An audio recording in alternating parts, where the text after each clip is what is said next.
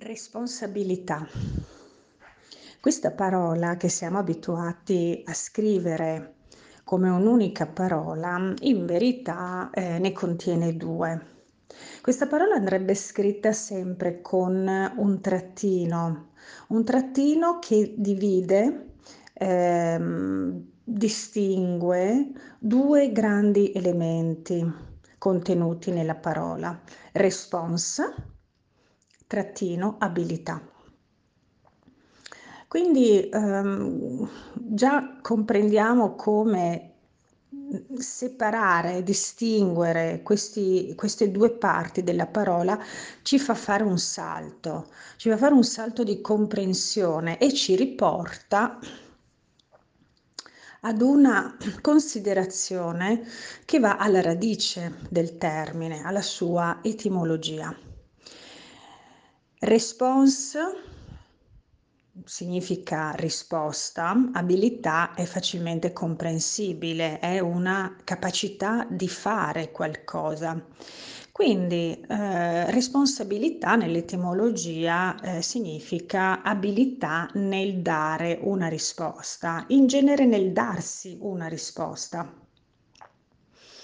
Comprendiamo allora come eh, responsabilità non è qualcosa che ehm, mm, si ricollega ad una colpa, cosa che invece avviene nel linguaggio comune, cioè nell'utilizzo eh, comune che si fa di questa parola. Eh, in genere eh, il richiamo è quello eh, ad un'attribuzione di una colpa ad una responsabilità per individuare un colpevole. Se invece ci fermiamo e facendo un passo indietro andiamo all'origine di questa parola, ci accorgiamo come il senso che eh, contenuto nella, nella, parola sia eh, di tutt'altra portata. Mentre se ci rifacciamo all'utilizzo comune. Il senso è deprivante poiché andiamo alla ricerca di un colpevole, andiamo ehm, nell'energia della colpa, nella vibrazione della colpa e cerchiamo quindi un imputato, come essere ehm, in un grande tribunale dove vi sono giudici che puntano il dito su qualcuno ritenendolo eh, colpevole di qualcosa. Se invece, e quindi eh, diciamo mh, mm, questo, questo, senso della, mh, mm, eh, del contenuto della, della parola eh, non ha nulla a che fare con eh, ciò che naturalmente invece contiene energeticamente la parola, che invece è una motivazione, cioè è la motivazione, la eh, possibilità, la spinta a trovare una abilità, cioè a riconfermarsi una capacità di essere ehm, abili nel darsi una risposta rispetto ad un evento, rispetto ad una esperienza, ad una situazione da risolvere. Quindi, come dire che la persona responsabile è la persona resiliente, è colui o colei in grado di superare le difficoltà, gli ostacoli, trovando risposte, trovando soluzioni. Quando allora mm, ci rivolgiamo a qualcuno ehm, ritenendolo o comunque ehm, ehm, parlando di, in termini di responsabilità ed esortandolo ad essere responsabile, essere nella prima modalità energetica che è più sociale, giudicante, o essere nella seconda modalità energetica che è naturale, etimologica, eh, ci riporta alla radice, all'essenza della parola, e genererà risultati completamente diversi. Nel primo caso, quando utilizziamo la parola in questo modo, colui o colei che la sentirà eh, si bloccherà poiché eh, percepirà una colpa e il percepire una colpa andrà a rievocare, a far riemergere emozioni e memorie anche ancestrali che quell'individuo porta dentro di sé. E quindi la situazione si congelerà, diventerà una situazione bloccante che potrà anche scatenare e sortire un effetto collegato ad una rabbia anche distruttiva, una rabbia distruttiva verso l'esterno o verso l'interno. Nel secondo caso, invece, quando la, la, l'espressione della parola si unisce ad una ehm, vibrazione, ad una energia, ad una consapevolezza che riporta alla radice del termine, chi riceverà questa parola sentirà un potenziale, cioè sentirà una motivazione per andare a eh, cercare una risposta, per andare a cercare una soluzione. Questa ehm, condizione è una condizione dinamica, non è una condizione statica, è una condizione di resilienza, poiché la ricerca eh, ci fa diventare tutti un po' pionieri, come dire che la ricerca ci permette di ehm, creare un cammino sconosciuto, andare verso qualcosa, poiché stiamo cercando, stiamo ricercando. Questo aumenta la conoscenza. Aumentando la conoscenza, lo spazio interiore anche aumenta. E aumenta perché eh, attraverso ehm, quel cammino che stiamo facendo, che stiamo intraprendendo, mm, andiamo alla scoperta di qualcosa di cui prima non conoscevamo l'esistenza, poiché siamo alla ricerca di una risposta. Questo atteggiamento può diventare poi un'attitudine, cioè l'atteggiamento che è eh, una, ehm, un'attività eh, mentale può essere, può diventare poi un'attitudine, cioè una capacità spirituale a ricercare qualcosa nel momento in cui vediamo dinanzi a noi un ostacolo. Ecco che diventiamo allora autonomamente responsabili nel riconoscimento in quella parola di una possibilità, di una potenzialità dell'anima. Detto questo, mh, mm, comprendiamo anche come quando parliamo trasmettiamo un flusso energetico. Ogni parola è un suono, la parola manifesta proprio perché il suono è creatore. Non dimentichiamo che l'Om, che è il, un bija mantra, è stato il suono generatore di tutto l'universo. Quindi è come dire che a seconda del suono che si manifesta puoi creare una forma o ne puoi creare un'altra. Quindi ogni parola che viene utilizzata, poiché è portatrice di una sua vibrazione, che noi aggiungiamo alla parola, cioè che viene unita alla parola a seconda di come la manifestiamo nella realtà, potrà creare una forma o potrà crearne un'altra.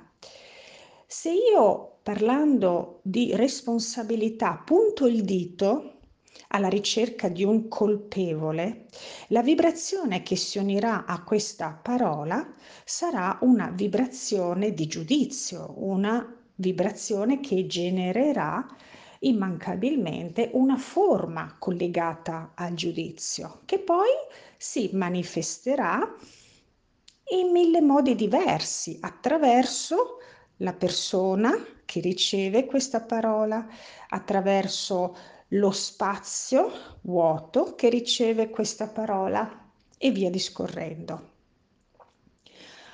Quando invece utilizzo questa parola abbinata ad una vibrazione di potenzialità, ad una vibrazione di consapevolezza, riconoscendo nella parola un profondo significato di potenziale e di possibilità, quando il suono viene emesso sarà un suono generatore di una forma armonica, di una forma eh, spirituale, di una forma che aiuterà non solo chi la riceve, ma anche lo spazio vuoto che accoglie la parola di armonia, di possibilità. Dunque la scelta del linguaggio, la scelta delle parole è fondamentale per creare. La parola crea. La parola però al contempo può anche distruggere. Questa consapevolezza che eh, deve arrivarci, dobbiamo coltivare in una espressione comunicativa con gli adulti, è tanto più importante quando ci rivolgiamo a dei bambini. Poiché i bambini ehm, lo sappiamo bene, sono molto più sensibili. Cosa significa essere molto più sensibili? Significa avere delle eh, sovrastrutture mentali inferiori, cioè delle corazze inferiori, al di là del fatto che queste corazze eh, negli adulti possano anche impedire una propria connessione con l'anima, possano impedire una connessione con le emozioni proprio perché creano delle barriere, creano dei muri e quindi creano una forzata separazione tra diverse parti del nostro essere. Ma nei bambini, vi dicevo prima, dobbiamo stare molto più allerta quando parliamo, intanto perché il corpo dei bambini ha una quantità di acqua superiore a quella degli adulti e eh, tutti noi sappiamo quanto l'acqua sia ehm, portatrice di messaggi, sia e si impregni di vibrazioni. Eh, abbiamo tutti conosciuto Masaru Emoto che ha fatto grandi studi e grandi ricerche sulla, eh, sui cristalli d'acqua, sulle memorie dell'acqua. Ehm, quindi, mhmm, se noi parliamo in un determinato modo ad un bambino, comunque anche alle persone sensibili, poiché essere bambini, ehm, non significa solo e necessariamente avere, mhmm, un'età anagrafica di un certo tipo, significa, ehm, come simbolo, ehm, avere a che fare con persone più sensibili, ma parliamo anche di animali. Mh? Ehm, di piante. Ecco, quindi quando ci rivolgiamo a bambini o a persone, ehm, sensibili, s dobbiamo essere molto più cauti. E questo ci insegnerà sempre a prenderci un tempo di consapevolezza, ci insegnerà ad essere cauti nell'utilizzo della terminologia, nell'utilizzo delle parole, nell'utilizzo del linguaggio. Se poi riusciamo attraverso questo essere cauti ad essere maggiormente introspettivi e a fare magari un respiro in più prima di parlare, senza parlare a vanvera, ci accorgeremo di come il mondo intero cambia assolutamente la sua forma. E poiché non vi è separazione tra dentro e fuori, ma solo distinzione, quando l'esterno l'esterno è cambiato, significa fondamentalmente che anche il nostro interno si è modificato e viceversa, viceversa. Quindi responsabilità, dobbiamo essere tutti molto responsabili, molto responsabili. Um, potremmo anche accorgerci, per esempio, di come eh, l'utilizzo di questa parola cambia a seconda dei contesti. Quando parliamo di un lavorativamente, nella, nel mondo eh, lavorativo, professionale, quando parliamo di una persona che è responsabile di un ufficio, la eleviamo ad un ruolo e ad un grado superiore rispetto a quello dei propri collaboratori, perché essere responsabili di un, ufficio significa eh, avere una squadra sotto di sé, avere dei collaboratori, avere dei dipendenti e via discorrendo. Ecco, lì è l'unico momento in cui socialmente attribuiamo una connotazione, un valore positivo alla parola, poiché il responsabile è qualcuno che, verso cui dobbiamo manifestare rispetto. Quindi è, mm, come voglio dire, è anche mm, è curioso, no? di come nello stesso contesto sociale una parola possa assumere connotazioni e significati diversi eh, a seconda di come eh, dell'ambito in cui viene utilizzata. Quindi a livello nell'ambito eh, professionale, eh, nell'ambito del ruolo, nell'ambito di una eh, diciamo di una eh, condizione sociale di un certo tipo, la parola responsabile è una parola che genera una sorta di rispetto. Ehm, quando invece la portiamo ad un eh, livello sicuramente umanistico, ma che non ha a che fare con la professionalità, eh, spontaneamente, au- direi automaticamente, automaticamente, più che spontaneamente, perché la spontaneità è sempre un'attitudine dell'anima. L'automatismo spesso invece è indotto da condizionamenti e da convinzioni alquanto limitanti. In questo caso, quindi, quando sono, eh, ci troviamo in un ambito non professionale, ma in un ambito eh, sempre umanistico, ma di tutt'altro tipo, ecco che la parola responsabile in verità assume una connotazione eh, deprivante, quindi eh, non più mh, mm, motivante, ma deprivante.